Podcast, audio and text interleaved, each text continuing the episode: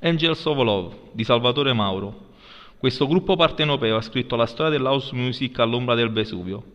Ha fatto grande Napoli nel mondo con migliaia di party organizzati, in cui si sono esibiti centinaia di top DJ di fama mondiale, tra cui Frankie Nichols, Eric Morillo, Little Louis Vega e l'amico fraterno Kenny Dop Gonzalez, David Morales e la leggenda italiana Claudio Coccoluto, mio grande amico, da poco scomparso per un tumore.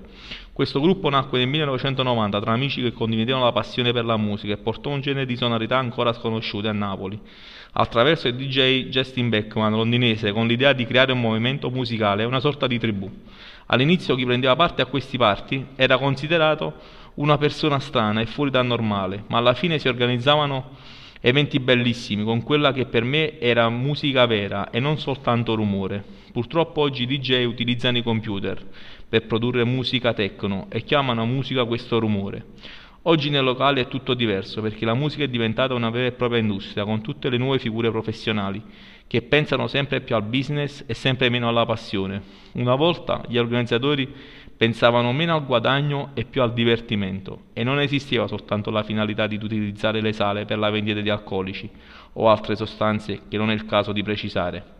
Lo speaker degli, degli Angels, Massimo Martucci, mio amico, ci faceva divertire dall'inizio alla fine della festa ho dei ricordi bellissimi di tanti party ai quali, ai quali ho partecipato e forse il più bello è quello di Ditellantia Park, un parco acquatico che quella sera ospitò 10.000 persone, con uno dei DJ più in voga dal mondo, Roger Sanchez. La gente ballava dappertutto, nelle piscine, sugli scivoli, ovunque insomma, perché c'era poco spazio per ballare. Un'altra festa bellissima fu organizzata l'11 settembre 2001, quando avvenne L'attentato alle Torri Gemelle in America, il DJ set di quella sera era Ted Patterson. Non c'era lo spirito giusto per divertirsi e ci abbracciamo tutti intorno al DJ americano. Eravamo in 300 in un locale che poteva ospitare 4.000 o 5.000 persone. Ci sentimmo tutti parte di una sola famiglia, quella degli Angels of Love.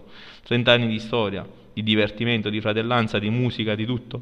Grazie ragazzi per avermi regalato emozioni bellissime.